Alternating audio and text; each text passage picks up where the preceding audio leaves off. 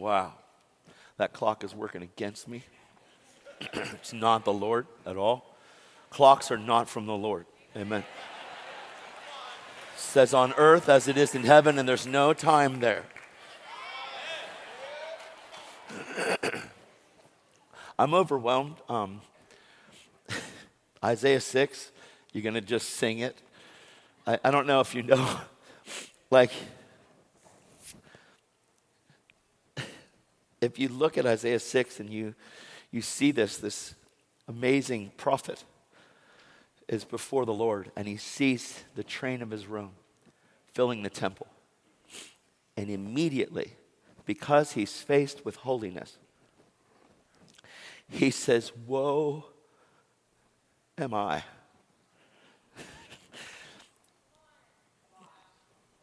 if you would see what you've been called to, pride would be eliminated from your life, and the pain of being hurt by people would be gone. If anybody had the right to be hurt, it would have been our King. I hope you're ready because I'm going to bring something so burning in my heart for the whole body of Christ. He says, Woe am I, I am a man of unclean lips. And it's true that God, that a seraphim came and touched his lips with a coal from the altar. Now, a coal, I want you to think with me. A hot altar that is burning. Have you ever seen a fire do you know what a coal is like? I want you to picture with me someone taking a coal with a pair of tongs and taking it and touching your lips. No, hold on. Yeah, let there be light in Jesus' name. I want you to think with me. He took a coal from the altar and he touched his lips with a coal. Is a coal cold? No, no, no, no. I, close your eyes. You're at a campfire. It's really a nice fire. Can't get too close. Even with marshmallows, you're backing off to get those things toasty. Are you with me? And someone decides to take a coal and a pair of tongs, and you're feeling a little heavy, and they touch your lips. What's your response? Ah! Are you with me? blisters, all that stuff. But no, it's not that kind of altar. See, it's, it's the fire of the presence of the Lord. He says, I am in, in the midst of a people with unclean lips, and I am a man of unclean lips. When you're faced with the truth of who Jesus is, He's not, exp- look, sometimes we think that, like, when we say yes to Jesus, which I'm so happy that y'all said yes to Jesus, it's so exciting. But he doesn't just like want to present himself as an Easter story to you. He doesn't just want to present himself as a Christmas story to you. He wants to touch you. Not a little bit. He wants to touch you so that your life is never the same. He wants to touch you in such a way to where your testimony, when you share it, it's so foreign to somebody that's hearing it because you're absolutely completely different than the one you're sharing about. I, need you to hear this. This is not just for this is not just for Todd. It's not just for it's not just for certain people. It's for everyone in the body of Christ that have said that they've given their, their self to Jesus. Like, what does it mean to give yourself to Him? What does it mean to fully surrender to God? Like, because we got a lot of Jesus Incorporated going on in the church, buddy. We got a lot of people that have incorporated him in. I like this church. I don't like that one. I'm okay with this. I got hurt by that. So now I'm here until I'm hurt and then I'll leave. Guys, like we treat church like it's some smorgasbord. We're going to go to wherever we are until we're served. But until we learn how to serve, which comes from utter abandonment, which comes from utter surrender, complete surrender of who you were is no longer who you are.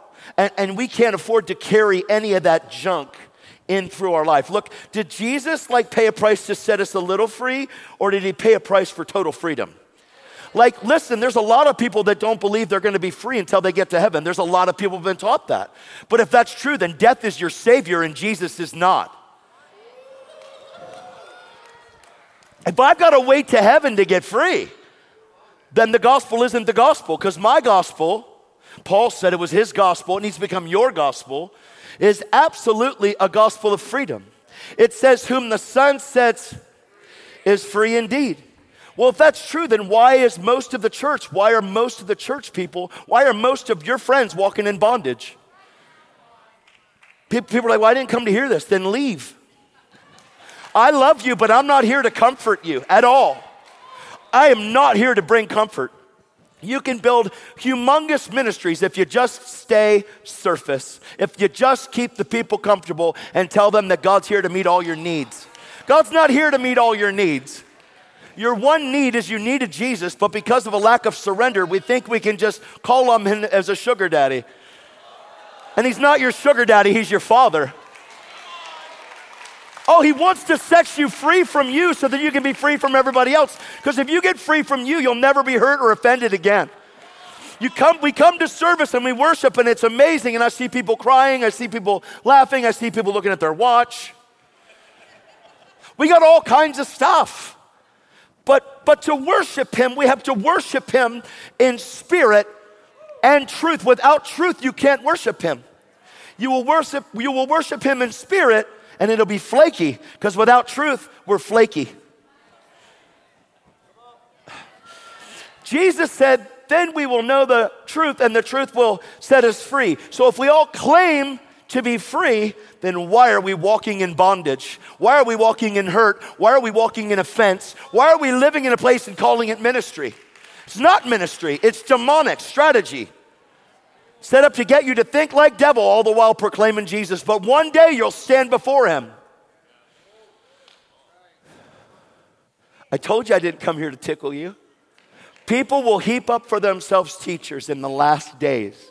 And I don't know if you know it or not, but when Jesus was crucified, resurrected, the Holy Ghost was poured out, we entered into them. And so there's so many people that want another message. Let me hear that. Well, maybe this one. Oh my gosh, this one. Wow, that really touched my heart. Oh, this one's really amazing. We've got such a mixed, a mixed bag. Are you guys all right? We'll see. Because I love you. But God, God paid a price. Jesus paid a price. God thought that the price that He paid was worth the life that you have. He thought that the price that he paid was in equal proportion of that which was paid for.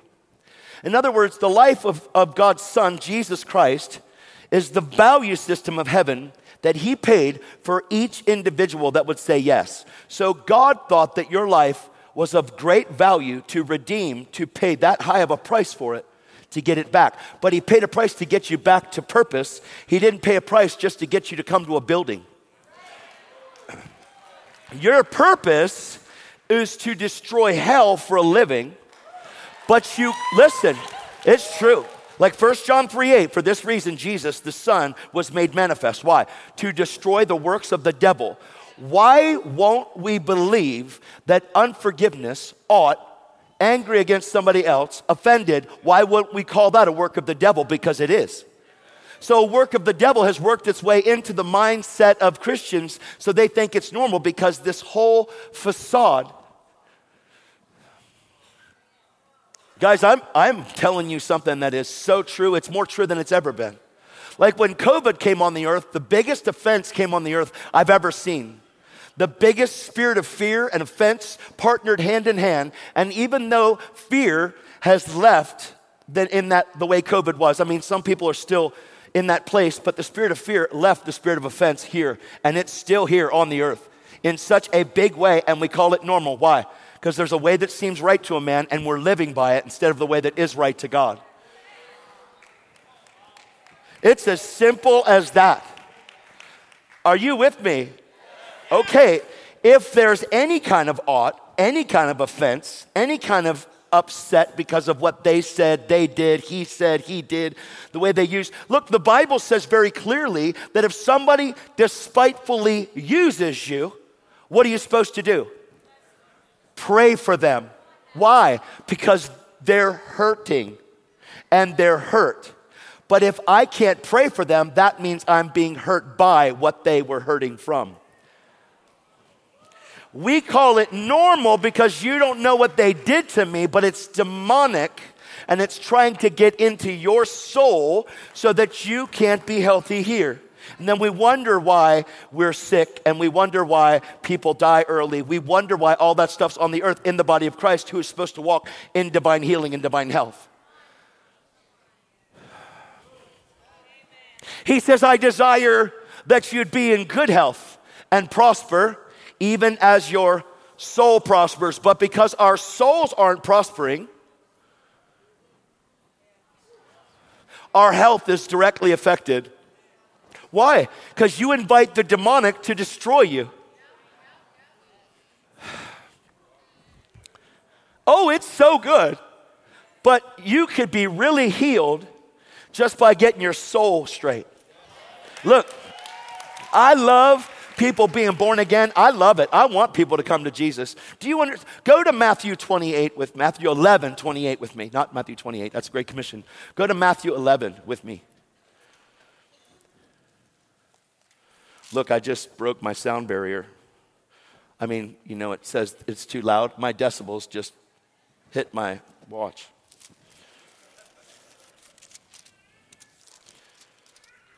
Listen to this. This is so exciting. Are you guys ready? Are you guys like really ready? Do you know what I'm preaching to you right now enables you to fall asleep in 30 seconds? How many of you would love to be able to fall asleep in 30 seconds? People are like, well, that's just, you don't know my life. Yes, I do. I know your lack of belief will keep you awake. You think what you want. I've been diagnosed. I get it. Every bit of diagnosis for any kind of sickness, anything, comes from hell itself. The diagnosis isn't from hell, but sickness is from hell. Do you understand that we've disguised it as this, this, you have insomnia, you have this, you have this? No, you have no rest. You have no rest. How can you live in rest if you're in unforgiveness? You can't because you don't believe. What do you mean I don't believe? I'm a believer. No, you believe enough to get to heaven, but you don't believe enough for heaven to possess you. I'm not talking about getting into you. I'm talking about being fully possessed by heaven because we allow all these things to matter more than what matters most. It is true. I don't care if only three of you agree, I'm preaching it. I, I, listen, I have lived in this place of rest for 19 years. I, I haven't had any times when I've been outside of rest for 19 years. I have been free from people for 19 years. You can't hurt me, I will hurt for you. Listen, it's different being hurt by people and hurting for people. They're like, well, you don't know what I've been through. No, you're still in the way. Well, you don't know what they did to me. There's a key word there it's me. Don't you want to be free from that stuff? Don't you? Like, if Jesus says that we can be free, why do you think that, like, your situation is above his word? Why do you think that anything that you've been through is stronger and more powerful than Jesus saying that you can live in freedom? Whom the Son sets free is free indeed. So if you're not free, you haven't been set there. If you're not free, you don't believe you can be. Why? Because we've adopted the way that seems right to a man and we've allowed that to matter more than what matters most. Boy, this is not going over well. I'm going to live in freedom whether you get it or not. I'm going to live free from you, free from the offense of people. Do you know how many people hate me? I love that. No, no, I'm serious. Understand the culture that you're living in, it's demonic. We have a demonic culture that everybody needs to be liked because they don't know that they're loved. It's twisted. I got to post something on Facebook and get likes in order to feel secure. Even if it's just because you went to the grocery store, who cares? Did anybody get touched? Did someone come to the Lord? And if somebody says, wow, that was amazing, and it puffs you up, and then someone says, you're demonic, and it pulls you down, which if you're to post stuff, just don't look at the comments. Who cares? Post stuff for Jesus and make sure that it's for Jesus and don't look at the comments. Who cares what people think? God loves you. It doesn't matter. That's what I loved about Reinhardt so much, buddy. He had like millions and millions of people looking at his post. And I talked to him, I said, Man, you're always posting. Goes, I don't care what people think. It's the Lord, and He loves me. I'm like, Amen. Wow.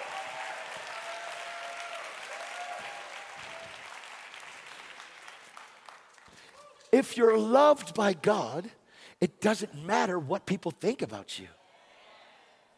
I'm not, listen, I can say, Do you know that Jesus loves you? And you can say yes, but it's totally different to be actively loved by Him. If I live in being actively loved by Him, not just knowing that He loves me. See, anybody can say, Does God love you? Yes. You're in sin and He still loves you. Like you're living in sin, active sin, and God still loves you. Your sin doesn't push His love from coming towards you, your sin pushes you away from loving Him. Jesus says, If you love me, obey my commandments. We call that legalism, but that was from the Lord. I don't think you're going to get away with that. I, uh, people say, well, you, don't, you can't tell me that God doesn't love you. No, no, no. I'm telling you that you don't love God. Why? Because you're actively living in sin, thinking that grace is a license to do whatever you want. You will stand before the Lord and answer for your life. There's a judgment day. People are like, I'll pass judgment, brother. Only God can judge me. Got a big tattoo on your chest? Whatever. You don't want that. I see people in the gym, big guys like you, big. You a big man, tribal tattoos and all, but they have a tattoo on their chest that says, Only God can judge me. Right? You ever see it? Yes, you do. You know why? Because they, not because you have one. Please don't tell me you got it. Okay, praise God. I was because I go up to the big guys that have those and I go, tell me you got Jesus in there, bro. What? Like, you miss. No. But here's the truth. The reality of it is, is the reason why he got that tattoo is because he got hurt. So he got hurt in church. Somebody said something like, you're doing something that you shouldn't. So all of a sudden, you get offended. So you get a big tattoo and says, only God can judge me because you got hurt by somebody that, that talked to you and tried to help you with truth. You called it judgment, but it was really just a brother trying to say, hey, this is wrong and it's leading you down the wrong place. What are you trying to tell me? She loves me. So all of a sudden, you continue in your relationship and you incorporate Jesus in because he ain't like everybody else says, and you never read your Bible. You just think God is love, and since He's love, He's okay with me. No, no, no. Grace demands change. You can think what you want. But we sing that song, Holy, Worthy, righteous. We sing that stuff and we're like, oh my gosh, that's amazing. And then we leave church the same as we came in.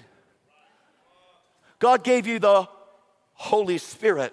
Holy Spirit. Like, He isn't just the Spirit, He's not just a Spirit. He's not, He's holy. And if you see what you've been called to, your whole life will get undone by truth. Your whole life, and all of a sudden, the things that you're living in and walking in and, and saying, it's okay, God loves me just the way I am, you'll realize that God is good, but his goodness is with severity. He's good, but he's severe. Like, he's a loving father, but he's a holy judge. He's absolutely wonderful and amazing, but he ain't playing. But the devil is, see? The devil's trying to play and masquerade and twist this thing so that you can just incorporate him in for what you can get from him. Maybe you can have a ministry, maybe you're doing really well, and you need another miracle to validate that you are a man of God. You need another healing to validate that you are a man of God, but you're living in sin and you're living in twistedness, and you think that God's stamp of approval is on your life because a miracle happened through you, but that's not God's stamp of approval at all. God can speak through donkey. Guys, these disciples were walking in healing and miracles before they were even born again. Are you guys hearing me? Like these disciples were like, man, look what's happening. Woo! And they have no idea who they are. And they're orphans with power. And when the gospel comes to somebody and they say yes to Jesus, he wants to create inside of you a heart that is a son or a daughter of God. He wants you to know the Holy Spirit has now moved into you who cries out, Abba, Father, Daddy God. He wants you to know that Jesus Christ, our high priest, according to the line of Melchizedek, sits at the right hand of God, interceding for you every day, all day, never stopping. He wants the heart of sonship to touch you so that you can be free from a sin consciousness and live in son consciousness, no longer having a guilty conscience.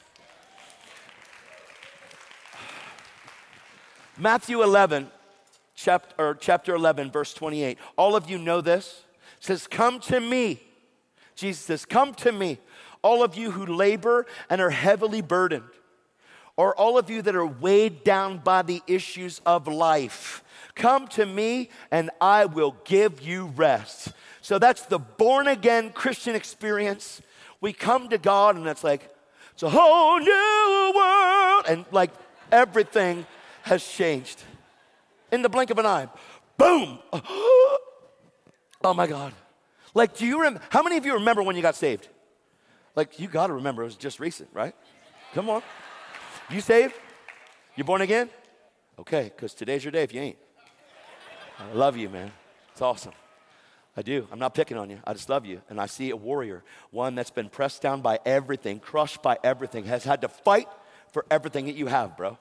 Everything. God doesn't want you to have to fight for what you have. He wants you to know that He wants to help you fight your battles but it's in your worship and truth of God, and it's in who He is. And you're not the product of your dad. No, I didn't talk to them. I don't need to. I can see it. You're the product of God. Because when you get born again, your DNA doesn't line up with who your father is on earth. Your DNA changes and you get the divine nature of Abba. Now, your father, that's your DNA that you come from. But you need to know about your father so that you know what it means to be a son. Come on. Doesn't matter if dad never knew how to say, I love you, because that's what was wrong. He never knew how to say he loved you. But the problem is, is that when we get born again, if we live by that, you'll still be living in what you came out of instead of what you stepped into. And now what you've stepped into is a completely different world and a completely different kingdom. And we don't fight like this like you used to. Because you used to fight like that not so long ago. Because when someone gets in your face, it's over. Because that anger thing, boom, you just break red, done, finished, right? Come on. I used to be the same way, but Jesus set me free from me, just like He's setting you free from you. But you have to learn from Him who He thinks you are. It's amazing. There's a reason why He's pointing you out right now. You feel that right now? You feel it? Yep. You don't like to be put on the spot. Not at all, bro. Not at all. But I love you. I'm not putting you on the spot to point you out in front of people. I'm putting you on the spot because God loves you and He sees you.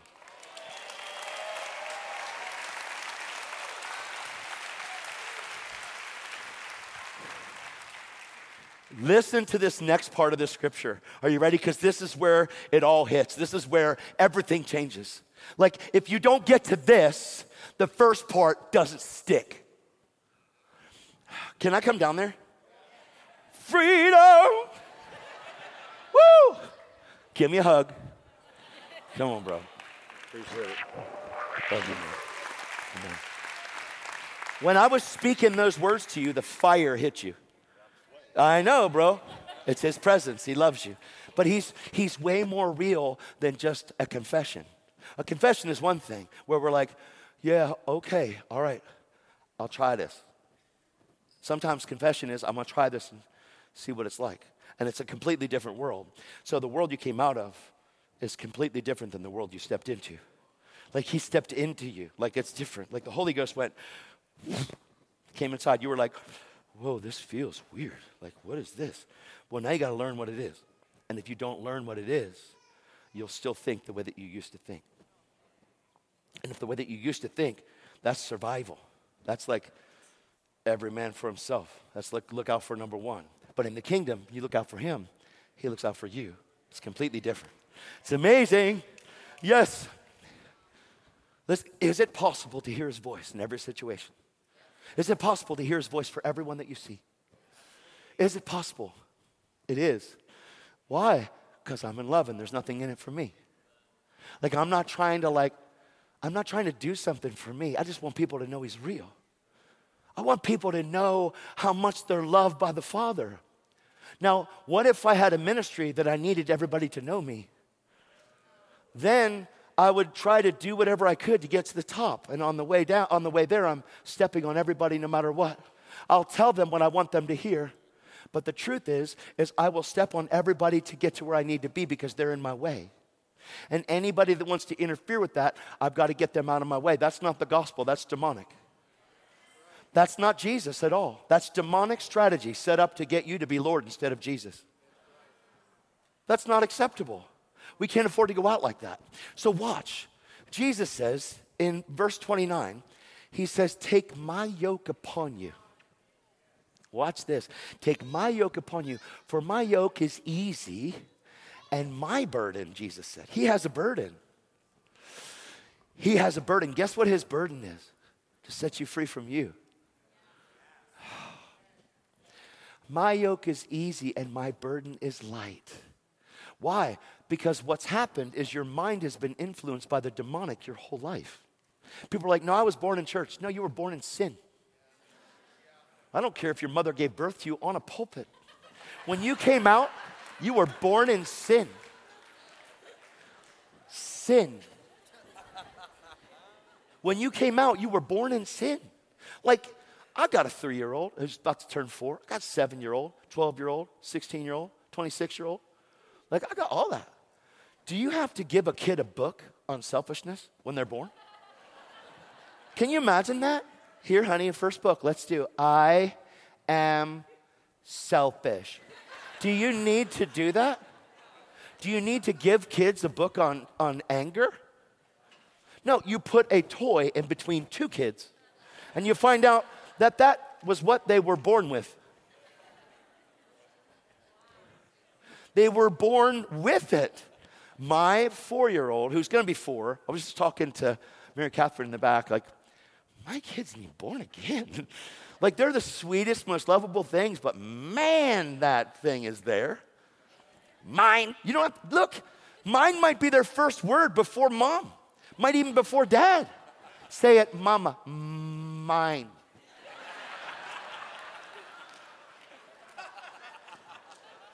Like, for real. Like, do you, do you think that that's like just normal? No. So, yeah. You're like, mine, mine, mine, mine, mine, mine.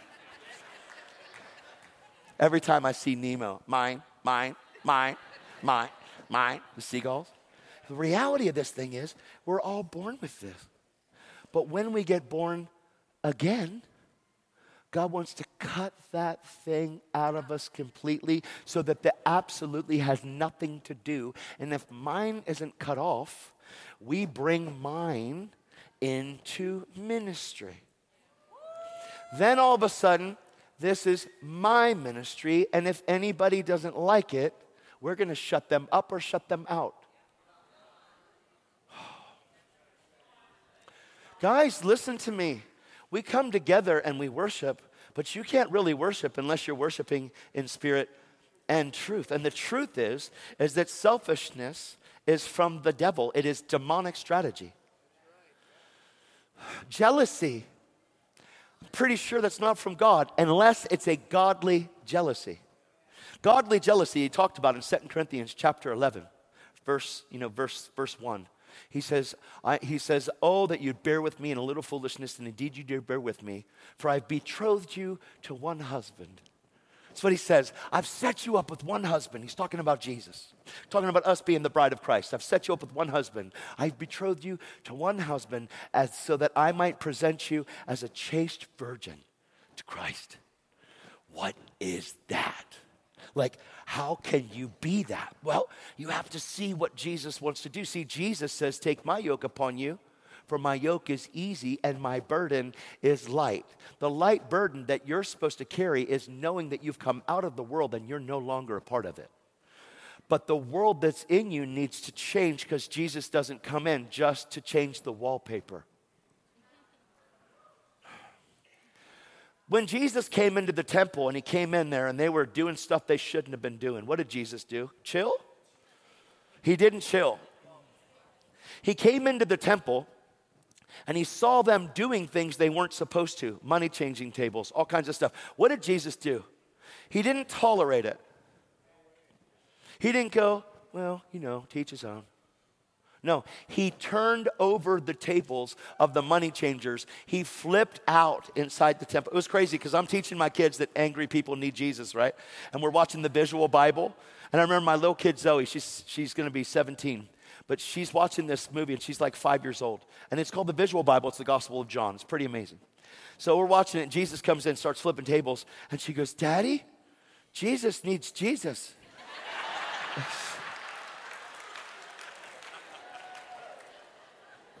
but I want you to understand this. Like when, when Jesus comes in, picture this from a born again standpoint. He comes into the temple and there's stuff in there that doesn't belong. So God's word is alive, sharp, and active, sharper than any two edged sword, able to divide and separate your soul from your spirit. So, because we don't have a love for God's word, we have a love to be taught it. We have a love to be taught God's word through somebody else which isn't wrong to have teachers, but he said in Matthew 23, verses 9 and 10, call no one on earth your teacher, no, no one on earth your father, back to back. Call no one on earth your father, for you have one father. What does that mean? That no spiritual father has the right to rule and reign over God being your heavenly father. But because we have so many people that want to step into spiritual fathering, that they're considering them your father instead of pushing you to the father, now you become the product of somebody else's ministry instead of the product of the ministry of Jesus. And I'm all for spiritual fathering. I mean, I am one. But I push the kids to the father every time. Like, there ain't no way. Like, oh, you're my dad. I, turn, go. Why? Because there'll be a time when you're calling me on the phone and I can't answer and you're an orphan on the other line. And it's not true because God said He'll never leave you nor forsake you. Oh my gosh. So God says, Call no one on earth your. Actually, Jesus said, and when Jesus spoke, he only spoke what the Father spoke. Am I okay on time? I know, they told me I had more of a free freedom. That's not freedom, seeing negative numbers. Negative numbers are not freedom for me. Not at all. I promise you. Freedom is when all of you get free from you. Freedom is when all of you get free from you, where I can be free from you and you can be free from me. That's the only way that we can truly love each other. Because when we don't have that freedom, we don't have love. Love keeps no record of, love always hopes the, love is patient, love is kind, love doesn't seek its own. Do you think that, like, you offend Jesus? It's a hard one because a lot of people think a lot of different things. Do you think Jesus is hurt by you or do you think he hurts for you? Yeah, he's not hurt by you. You can't hurt love. Jesus was the visible image of the invisible. Jesus was the express image of the Father. When Jesus spoke, he was bringing correction, but Jesus wasn't speaking correction outside of love because love can't. So he says, Take my yoke upon you, for my yoke is easy and my burden is light. Learn from me. Learn from me, Jesus says. Learn from, learn from me. But because we, we get relationship in the beginning, where we get born again, we realize God's our Father. And now we're so excited about our new born again relationship, but we don't steward what we've been given. We don't learn from Jesus, we learn from people. And unfortunately, when you learn from people, they can give you their doctrine that comes from deep pain and hurt and call it the gospel. And it's not the gospel because the gospel isn't deep pain and hurt.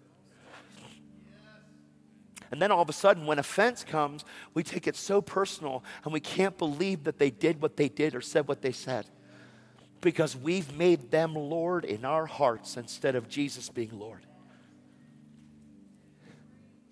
And all of a sudden, we have a bunch of hurting people gathering in a building and having amazing worship, but then still bickering, arguing, complaining, and speaking Egyptian. Do you remember what happened when Ananias and Sapphira came in? That would be a great offering message. Now, I'm not trying to like persuade anybody of what you want to do here, but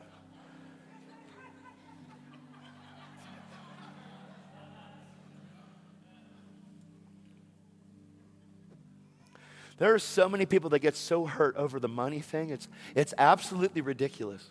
And if you're hurt because of money, mammon is your God. You can say what you want. If you're offended because of money, mammon is your God and God is not. Well, what are you trying to say?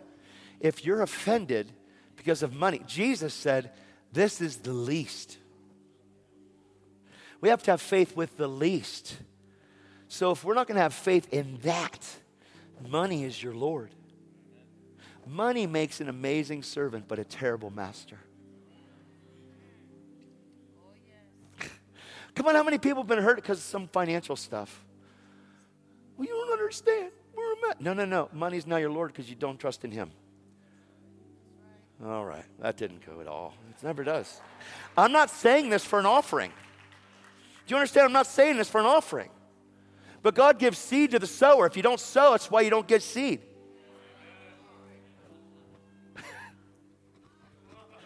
He gives seed to the sower. So if you can't sow, that's why you ain't getting.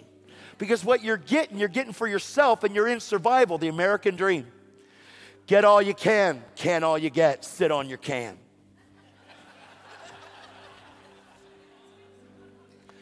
That was just an extra bonus round right there.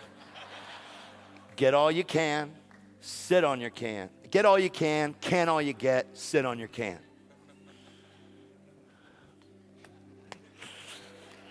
Jesus says, let's back up. Jesus says, Take my yoke upon you. For my yoke is easy and my burden is light, and learn from me. For I am meek, lowly, and gentle. What does he say will happen?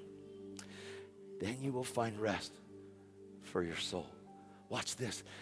He says, Come to me, all of you are burdened and weighed down by life. Come, and I'll give you rest. So we come. It's born again. First love. It's you realize that God loved you first instead of you loving Him first. No, you were in sin. You were blind. You had no idea how to love. And then God said, oh, I touched you. And the Holy Spirit came in. And it's like, oh my God, I feel light. I feel amazing. I, what is this? It's the born again experience. It's when you first get touched by Him. But if I don't learn from Him, I can never have true rest for my soul. And my soul will be in a quandary, and I will incorporate Jesus in for maybe what He can get from me, or, or what I can get from Him. Like He's not your bellboy, He's not your sugar daddy, He's not your servant. And then all of a sudden, I'm looking to get my value through being noticed. And what happens is, if we're not noticed in time, we will go somewhere else and maybe we can get noticed. And then we will gain our value through the praise of men. And then we die by the criticism of man. And all of a sudden, we're doing a good job and we don't get praised. Then we go somewhere else. Well, they'll notice us. It's, it's worldwide, it's an epidemic. It's called the catastrophe of the demonic influence of the devil on the mindset of the church. And we come together literally, but carry offense, carry anger, carry bitterness, and call it normal because everybody's going through it. That is not normal, and that is not the gospel. God wants to completely change your inside so that you're fully in love and enveloped in His love, compassion, his care, His zeal. Why can't we touch people? Why can't we witness? Here's why. I want you to hear this. This is so important. There was a lady in Luke 7 that busted into the Pharisee's house. She comes in. She busts into the Pharisee's house. She's got an alabaster jar. It's an amazing portion of scripture. She comes in. She breaks the jar. There is one whole year's worth of wages that it would cost to buy this jar. So she breaks it, and that day they didn't have a cap. She had to bust it. When you bust it, it's gone. So she busts it and she pours out every bit of this fragrant oil on the feet of Jesus. And Pharisees are in the house, Christians are in the house. I need you to hear this. This is so powerful. Christians are in the house. Self righteousness is the most dangerous thing that can ever touch your life. The righteousness of God is completely different. Self righteousness is completely evil, it is full of evil, it is vile, and it's detestable before God.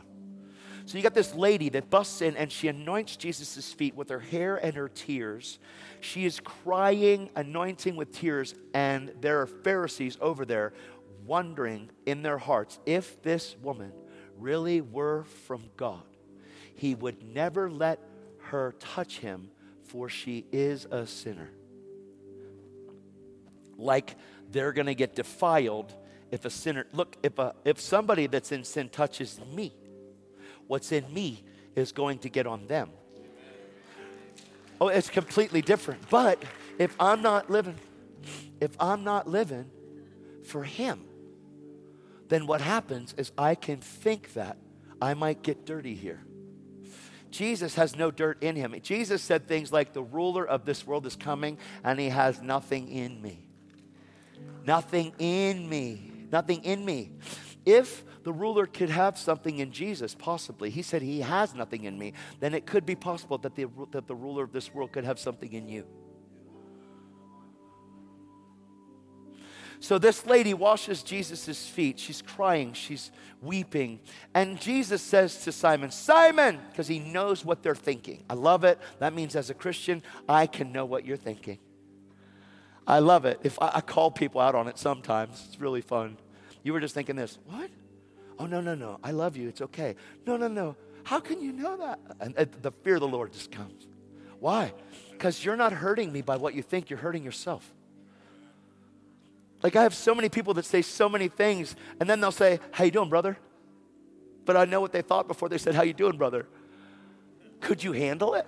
You can't if you're offended. If you're hurt, you can't handle it. But if you love, you can. Guys, I don't think God could release the things that He wants to release to the body of Christ because she so walks in hurt. But what if the person in front of you hated you, was talking about your back, talking behind your back, saying this and that and the other thing? And then they came and said, Hey, brother, people do it all the time. There are people in the room that think bad thoughts about me. I love you. It's okay. Because I'm free from you, because I didn't gain acceptance from you. So you can't reject me because you didn't accept me. God did and I'm free from that junk. I'm free from your accusation. I love, I know who I am behind the closed door. I know how I live. I know how I love. I know how I treat my family. I know, I know that. And God knows that. And so, since we have this thing going, when someone comes with great accusation, it causes me to pray for them. Why? Because they've cursed me, so I bless them. I don't ever have to be offended or hurt again because I see why Jesus saved me. Gosh, so this lady, Jesus is getting his feet washed by her. And, and Simon, suppose, you know, he says, Simon, suppose you had two. Both, both couldn't repay. Both of them owed a debt. And we're talking about this woman whose sins are many right? So Simon, here's this example. One owes 10 million, let's just say, and one owes 100. Neither could repay. So he freely forgave them both. He said, which one would love more or which one would be loved more? He says, it's easy because it's mammon. Well, that's an easy example. The one whom he forgave more. I mean, that's $10 million versus $100. My gosh, I would love more.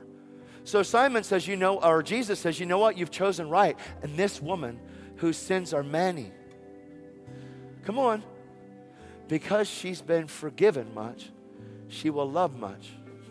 Man, people told me when I first got born again, the reason why I love so much is how much I've, been forgiven. And man, I bought that for a little while, for like three years. And I, but I was struggling with it because they were saying, you know what, you have a great testimony. You were a drug addict, you were a thief, you were an atheist, you practiced witchcraft, you did all that stuff. I grew up in church. So here's what they're saying they're saying that because I've been forgiven so much, that's the reason why I love so much. And there's truth to it. But I can tell you the truth here. The reason why we walk in unforgiveness is because we don't believe we've been forgiven.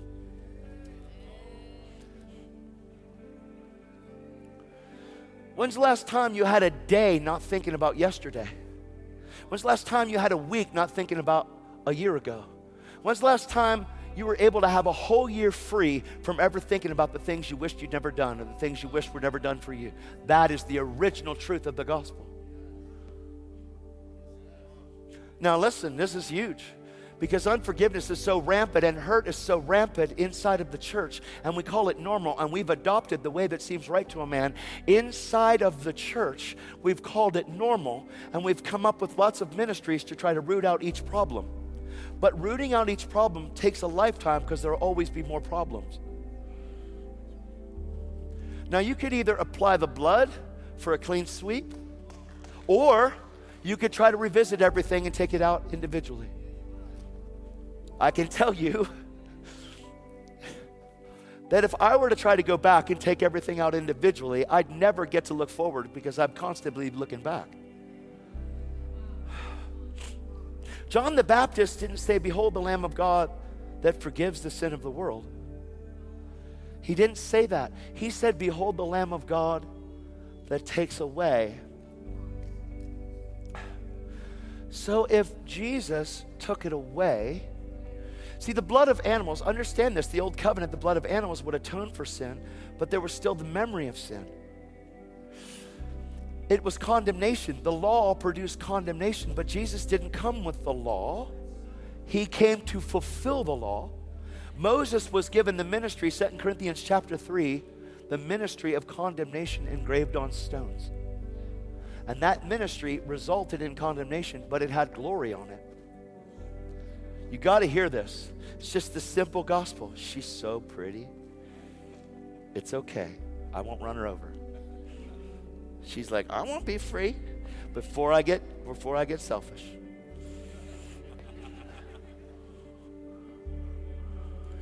Guys, think with me here. Think. If Jesus paid a price to take away sin, there had to be something that happened with condemnation, with guilt and shame.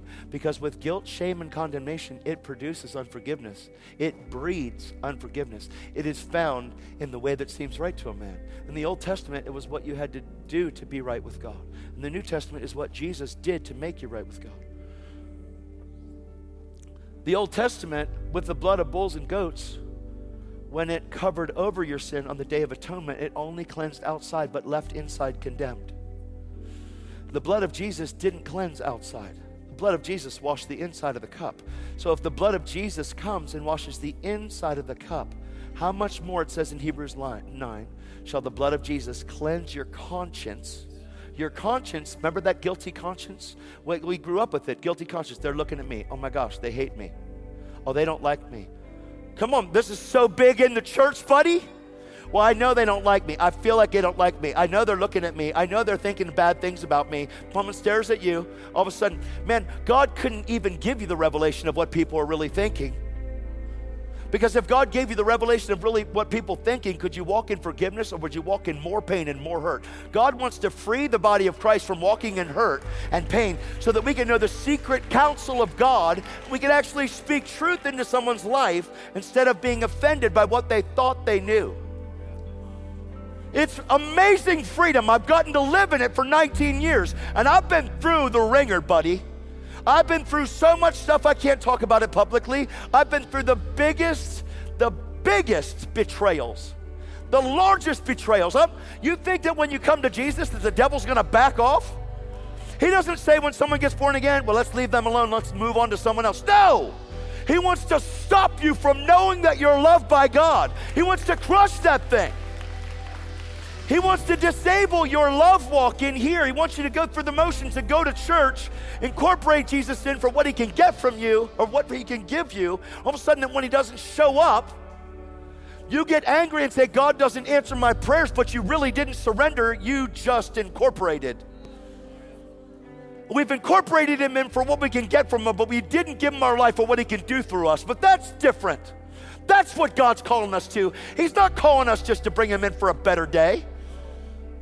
He's calling us to rise up as righteous warriors, holy, set apart in the world, but not of it. He's calling you to be completely clean.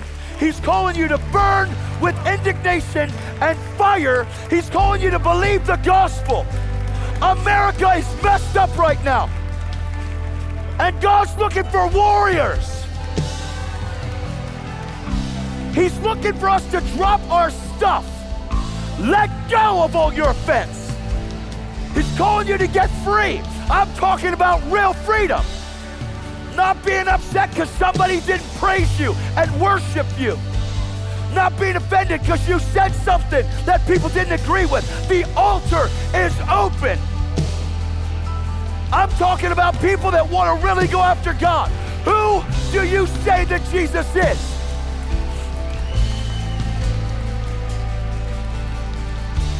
Why don't you come up here and get free? Why don't you come up here and surrender? Why don't you come up here to burn for Jesus? Let's not hold back. Stop letting offense rule your life. Stop letting offense rule your life.